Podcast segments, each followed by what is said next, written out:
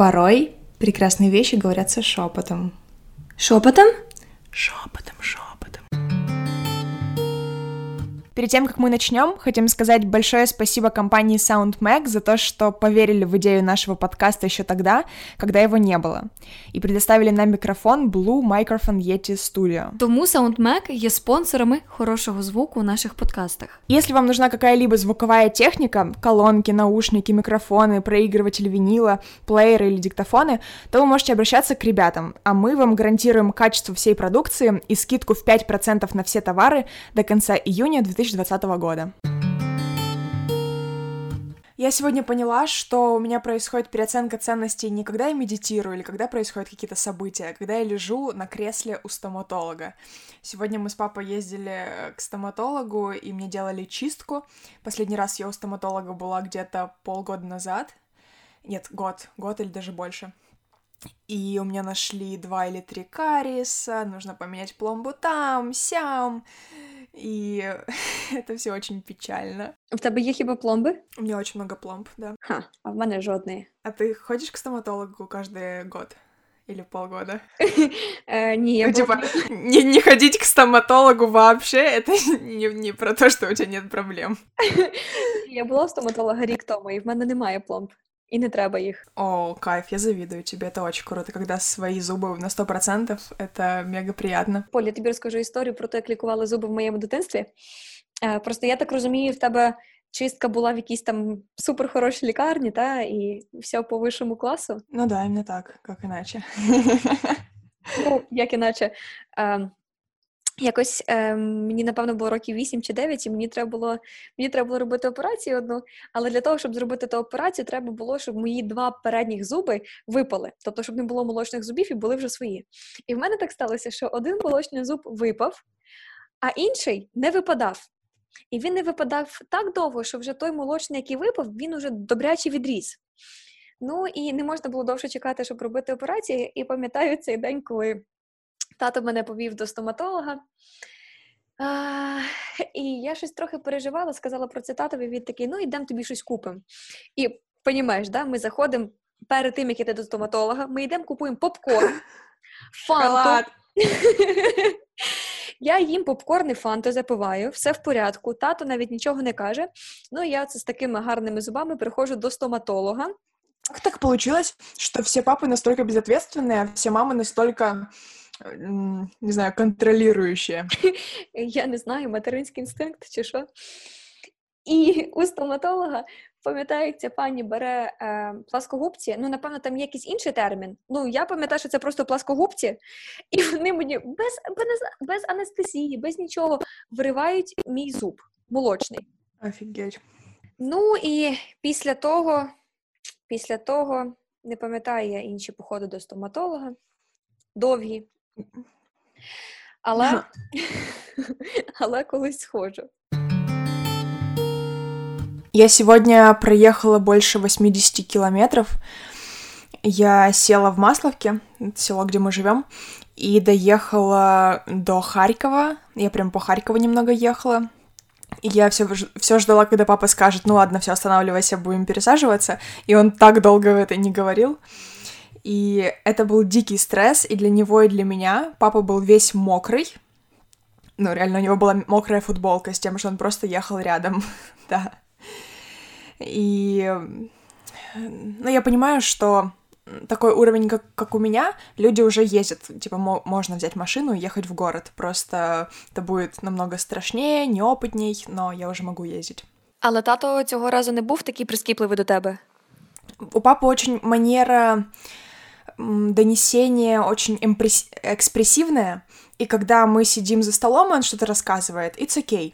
А когда я еду, и у меня огромный стресс, и папа не понимает, насколько я стрессую, потому что ему вести машину — то же самое, что лежать на кровати. Он это делает очень много лет. А для меня, типа, каждое его замечание, которое экспрессивное, и он не кричит, но он громкий, он очень четкий, его много, и меня начинает трясти не только от того, что я косячу на дороге, но и еще от манеры объяснения. Немного сложно. Я думаю, что я буду без него ездить увереннее, чем с ним.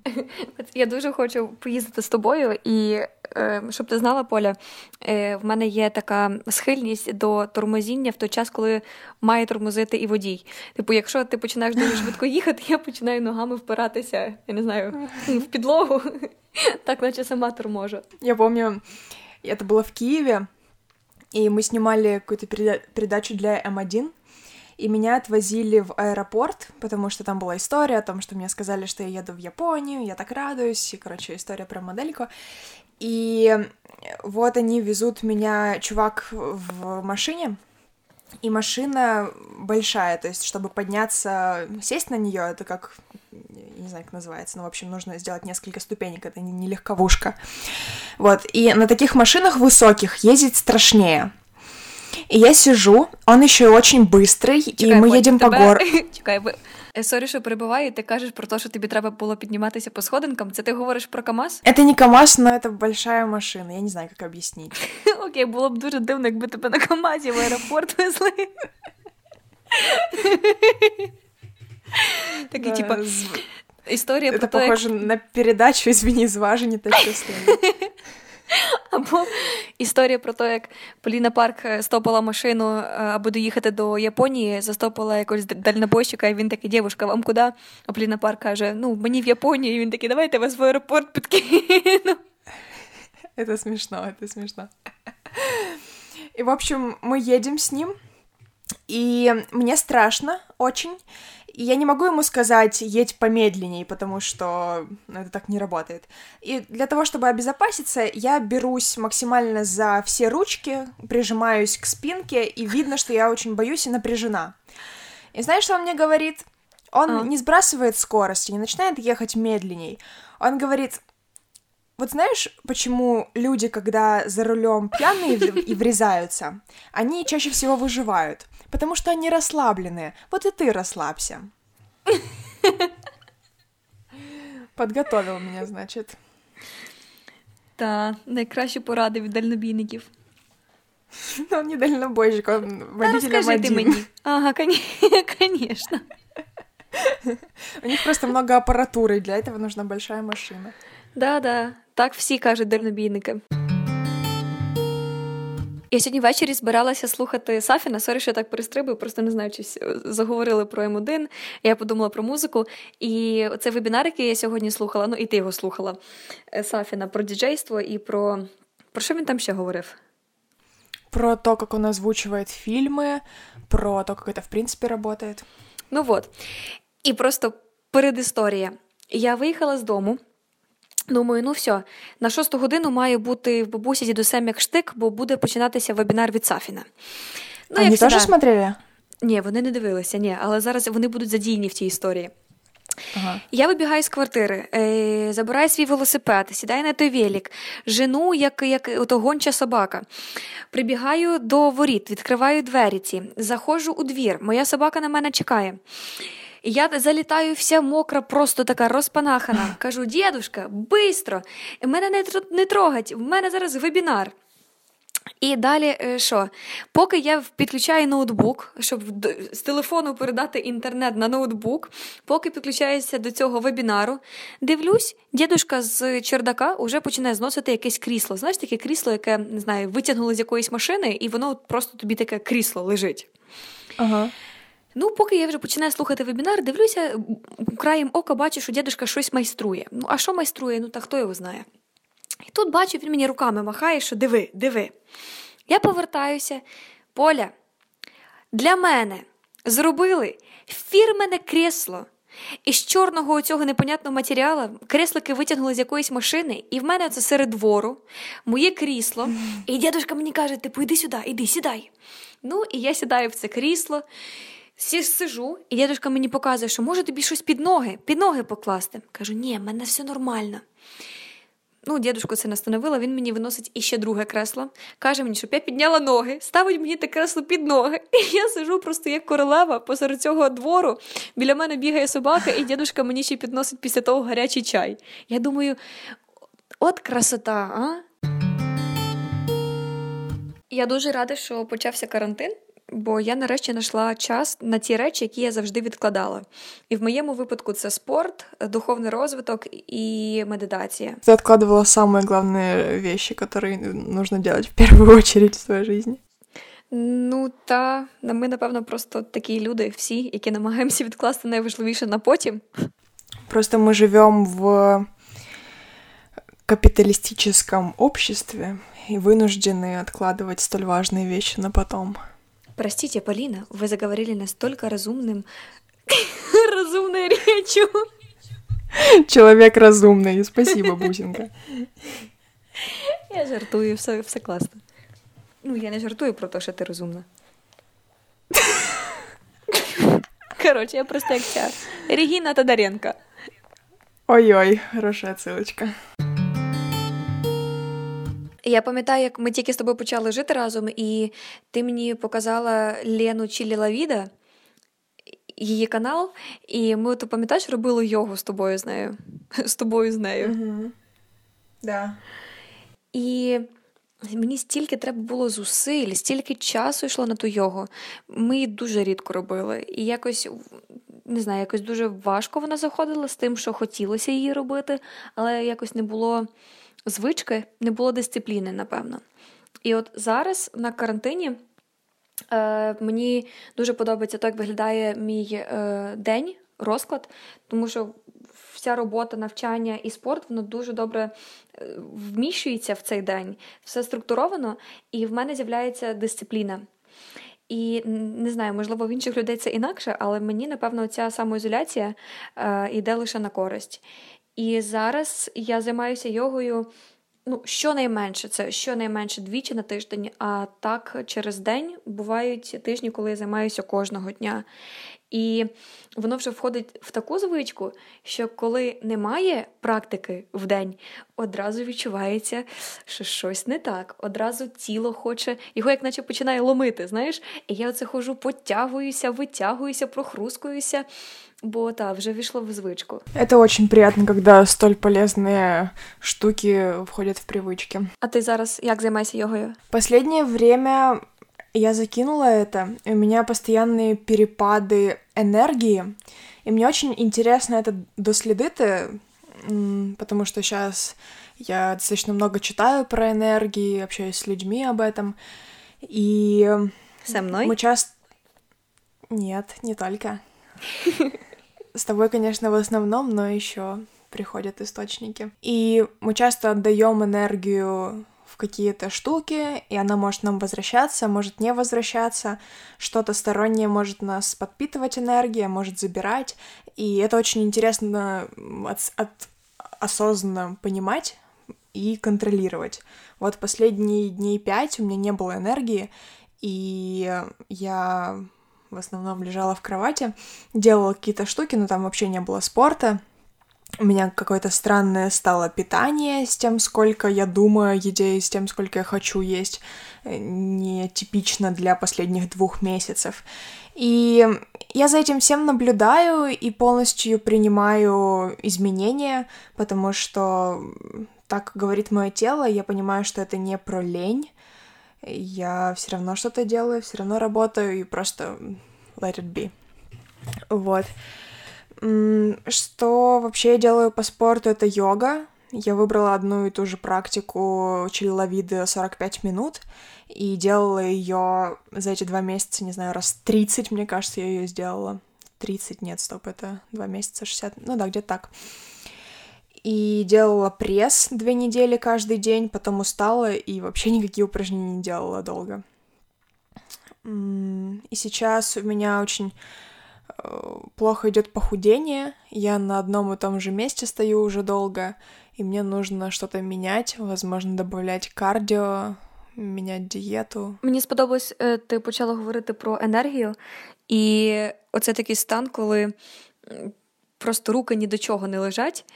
В мене такий стан не часто прослідковується за ці два останні місяці, хоча були дуже важкі різні події в житті, якось постійно бажання щось робити. Але от коли наступає цей момент, коли немає наснаги робити нічого, і як би це дивно не звучало, я знаходжу, що змусити себе зробити якийсь спорт, ну, звісно, не в плані змусити, коли ти прям нічого нічого не хочеш, та? але колись де ще така живрія надія на те, що спорт може зайти. От я роблю якусь практику, там не знаю, йога навіть на ці 10-15 хвилин, і в мене клітини м'язи, е, які би були в супер е, заспокоєному стані, в такому прям ледачому стані, вони прокачуючись, наповнюються енергією, і потім далі мене тримають е, такою збадьореною протягом всього дня. Знаєш, як кінетична енергія. Ти там той м'ячик ковтнув, ну, штовхнув, і він далі котиться. І от з такими практиками короткими, тобто, як Лена завжди каже, так, краще зробити коротку практику, ніж не зробити нічого. Бо навіть в такий день, коли ти нічого не хочеш робити, оця маленька практика практика може тобі допомогти піднятися і трошки наповнитися силою. Я, если не хочу делать и заставляю себя, то я откачусь еще дальше, и еще дольше у меня не будет энергии. У меня это работает иначе. Хм. Мне нужно отлежаться столько, сколько мне нужно. И вот сейчас, вот пять дней я реально лежала, я не делала никакой спорт, я не гуляла, я выходила на улицу, я не знаю, тюльпаны срезать. И сейчас я чувствую, возможно, потому что мы съездили в Харьков с папой, и я... обстановка сменилась, и я чувствую, что ко мне пришла энергия, и сейчас я буду начинать делать спорт, и это будет в максимальный кайф. А заставлять себя... Нет, не мой способ. Ну так, для кожного це по-різному працює. Можливо, я думаю про ті стани, коли мені хочеться лягти і нічого не робити, і чому я це не дозволяю собі робити. Бо тоді мій мозок стає м- ледачий, і коли мозок стає ледачий, зараз, може, просто через те, що я знаходжусь в такій обстановці і через такі події, які стались, то цей мозок не починає приносити мені якусь користь а він якось починає себе сам з'їдати. Знаєш цей стан, коли ти починаєш сам себе накручувати? Каждый раз перед месячными неделя — это неделя, где я лежу и думаю, и в чем смысл? Ну, типа, глобально смысла нет, я это понимаю, но когда это не неделя до месячных, я думаю, ну какая разница, типа, можно кайфовать, можно найти кайф в чем-то, можно, буду находить. Но когда эта неделя наступает, я лежу, смотрю в потолок, ну і нет смисла, я не хочу не находити ніякий кайф. Плохо очень. Боже, як я тебе розумію. Це я зараз себе слухаю зі сторони, і я собі здаюсь такою професійною жінчина, яка ніколи не дає собі е, впасти, е, з духом занепасти. Але направду, да, оце тиждень або п'ять днів до місячних е, сенсу в житті немає. І насправді, насправді все дуже сумно. І та, і я знала, що так все буде. І і все. Але але що мені подобається? Мені подобається те, що я принаймні почала розуміти цей стан, тобто я вже його сіку.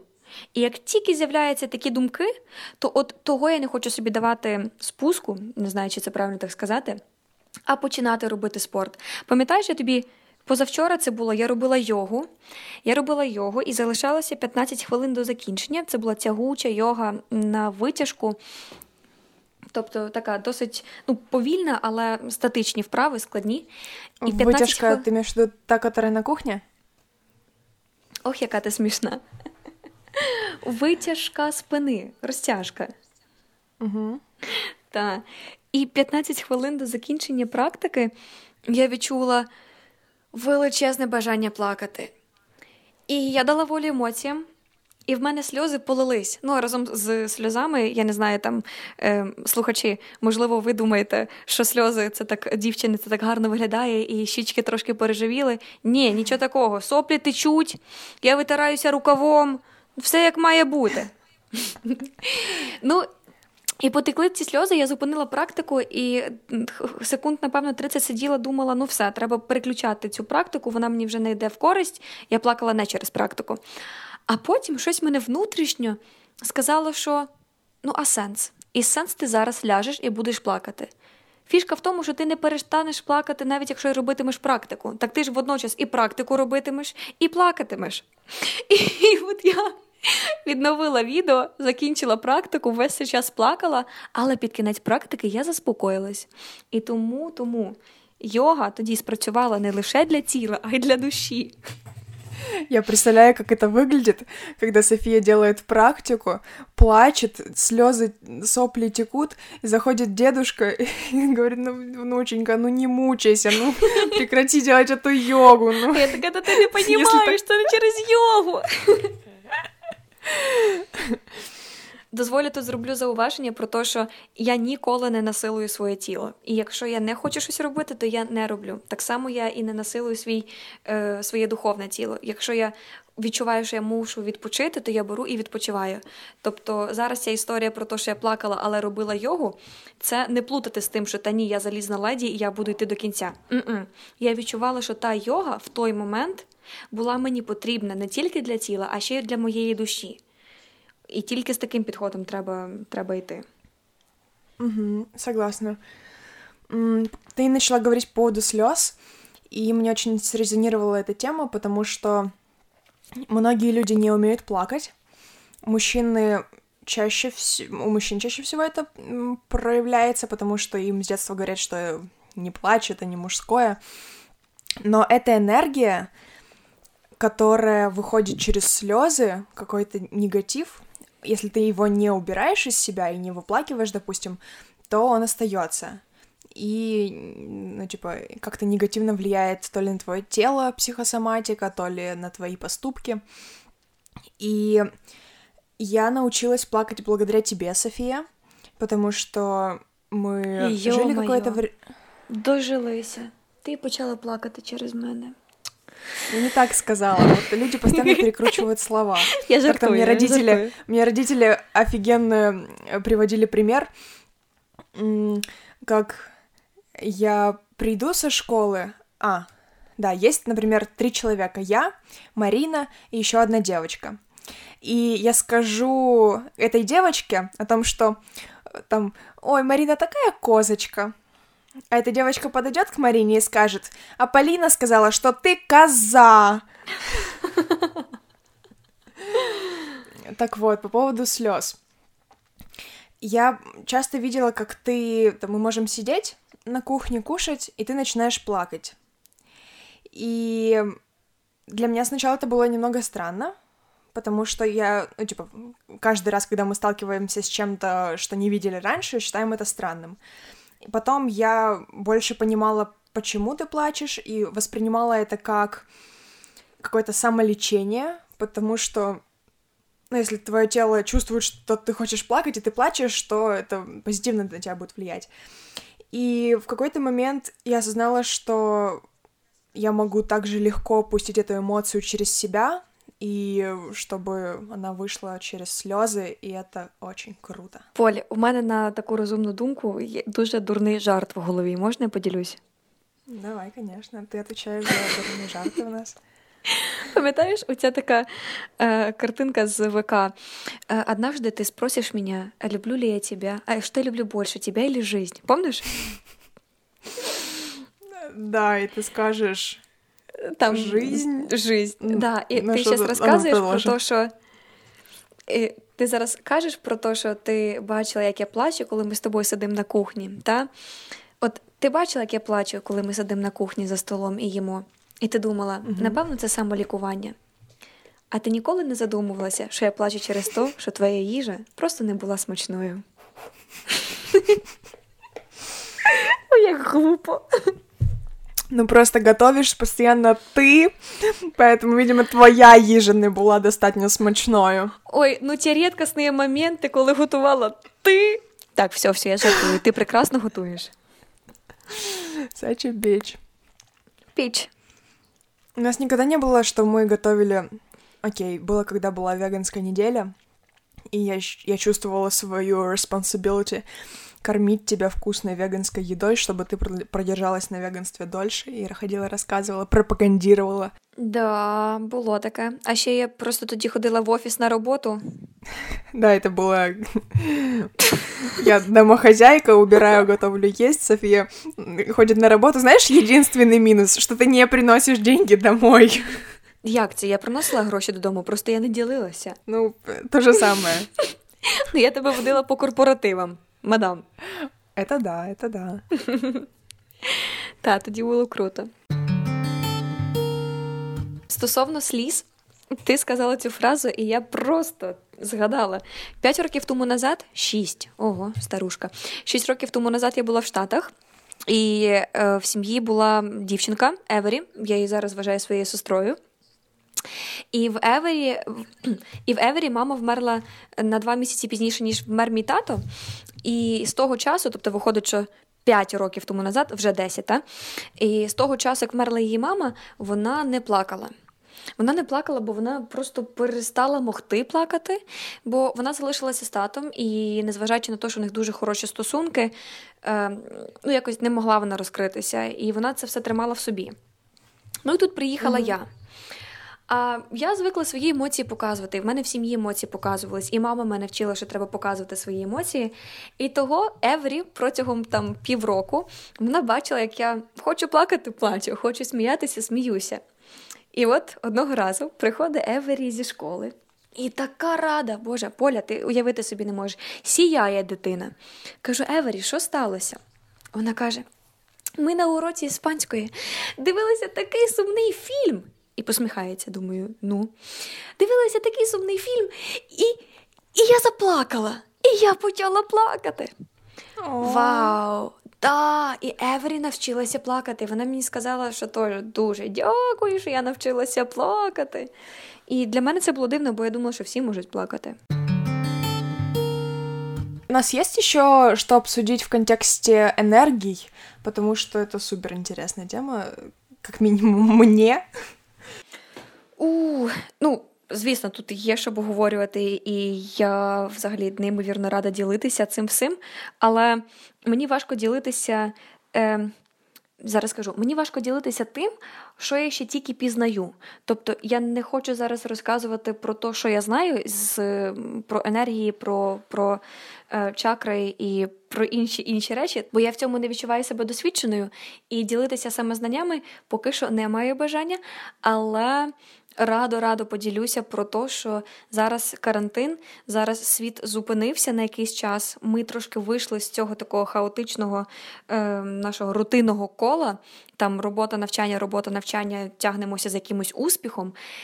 І зараз неймовірно важливо зупинитися. І почути, як ми дихаємо, і під цим почути, як ми дихаємо, я маю на увазі почати цікавитися будовою тіла в плані чакр, е, почати дивитися якісь цікаві відео. От я, Поль, ти, напевно, також почала це дивитися. Є курс на Ютубі про біопсихологія чакр. Неймовірно цікаво веде чоловік. Ми можемо після запису залишити посилання на ті практики, які ми зараз пізнаємо. У мене також також є низка документів. Е, ну, звучить документів, де зібрана інформація про чакри, про те, як вони працюють, про те, яка чакра за що відповідає, і пізнавати себе зсередини неймовірно цікаво і неймовірно корисно. Бо в кінці кінців, я не знаю, якщо у вас не залишиться нікого поруч, то у вас будете ви, а ви це мікрокосмос. І стільки є класних речей пізнавати про себе. Тому та радо поділюся тими джерелами, звідки я черпаю інформацію. Я говорила нещодавно з однією духовно розвинутою жінкою і розказувала їй про те, що я займаюся йогою. І вона мені декілька разів підряд задала майже одне й те саме запитання, що я спершу подумала, до чого це, а потім зрозуміла, що вона хотіла що вона хотіла мені донести. І її запитання було в тому, чи я роблю зараз йогу для тіла чи для душі. І я задумалася, бо мені цікавіше брати відео там інтенсивна йога або там йога для тих, уже хто займається. І я себе зловила на думці про те, що коли Лена там каже, що підтягнути, які банхи там до чого підтягнути, то я приблизно це вловлюю, що вона каже, та? але я не розумію значення цих слів, я не розумію точно, де знаходиться та і та точка. Тобто я інтуїтивно більше доходжу. І от ця жінка, з якою я говорила, вона мені порадила м, почати йогу з самого початку. Почати з самого початку, коли буде розкладатися на дрібні деталі, асани, е, їхня будова, що як означає, як це правильно все робити. І от я зараз насправді думаю, що часто ми йдемо за своїм его. Тобто его, яке нам каже, я можу краще, я можу більше. І це его, воно часто опускає можливості тіла і потреби душі. І тому я зараз, можливо, хочу зробити такий е, свич від йоги інтенсивної, де я добре прокачую своє тіло, до йоги для початківців, аби вивчити головні позиції, які будуть мені більше слугувати для розвитку душі, а вже потім і для тіла. Йога — это вообще мега учение. Я бы очень хотела практиковать это с людьми, потому что это еще очень влияет, когда тебе говорят, когда к тебе подходят, тебя исправляют и проговаривают каждую асану, проговаривают, что такое асана, от, от какого это слова пошло, что такое бандхи. И вот так вот по кирпичикам сложить, потому что йога — это своего рода религия. И Я би більше казала, це філософія, це спосіб життя. Да, согласна, спасибо, що поправила. Та тому я чекаю, щоб закінчився карантин і була змога поїхати на якісь такі вчення. Ну, як ретрит. Да, я хотела тебе подарить на день рождения, ты знаешь, я тебе говорила, ретрит, випасану, это, не помню, то ли три, то ли четыре дня молчания, и это очень интересно проходит. Ты ложишься каждый день в 10 утра, просыпаешься в 4 до восхода солнца, в течение дня. В 4 ранку, точно?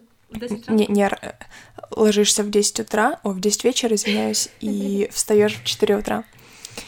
И первым делом ты идешь медитировать, и ты очень много в позе лотоса сидишь, ну, типа, большую часть дня, на самом деле. Медитация, потом какая-то прогулка, прием пищи, медитация, отдых, медитация, прием пищи, вот так вот. При этом прикол в том, что ты не говоришь все это время, и я думаю, что это мега мощная трансформация, Это так интересно розвивати себе духовно, просто капець. Єдине, в чому я впевнена, нам не можна разом їхати на якийсь ретрит, О, да, де треба буде мовчати. Ну, там на самом деле говорится о том, что лучше не ехать со своими близкими, потому что действительно сложно сдержаться и не разговаривать, потому что это ваша привычка говорить, желать спокойной ночи, доброго утра. Окей, я думаю, будемо завершувати. Я не знаю, може ми затягнули, може не затягнули з цією темою, але загалом мені дуже сподобалось говорити на таку тему з тобою, і мені неймовірно приємно обмінюватися думками про такі цікаві теми з тобою. Та і буде класно, якщо наші слухачі е, також варяться в цьому, або їм цікаво щось з цього пізнати, або навпаки, їм це взагалі не цікаво, і вони хочуть з нами посперечатися. Е, та тому дуже дякую тобі за сьогоднішню онлайн-зустріч. Да, и тебе спасибо огромное, я обожаю с тобой говорить. И если бы мы записывали все наши разговоры в подкаст, то у нас бы был самый длинный, продолжительный подкаст в мире. О, да, яким би не варто було ділитися з усіма, правда?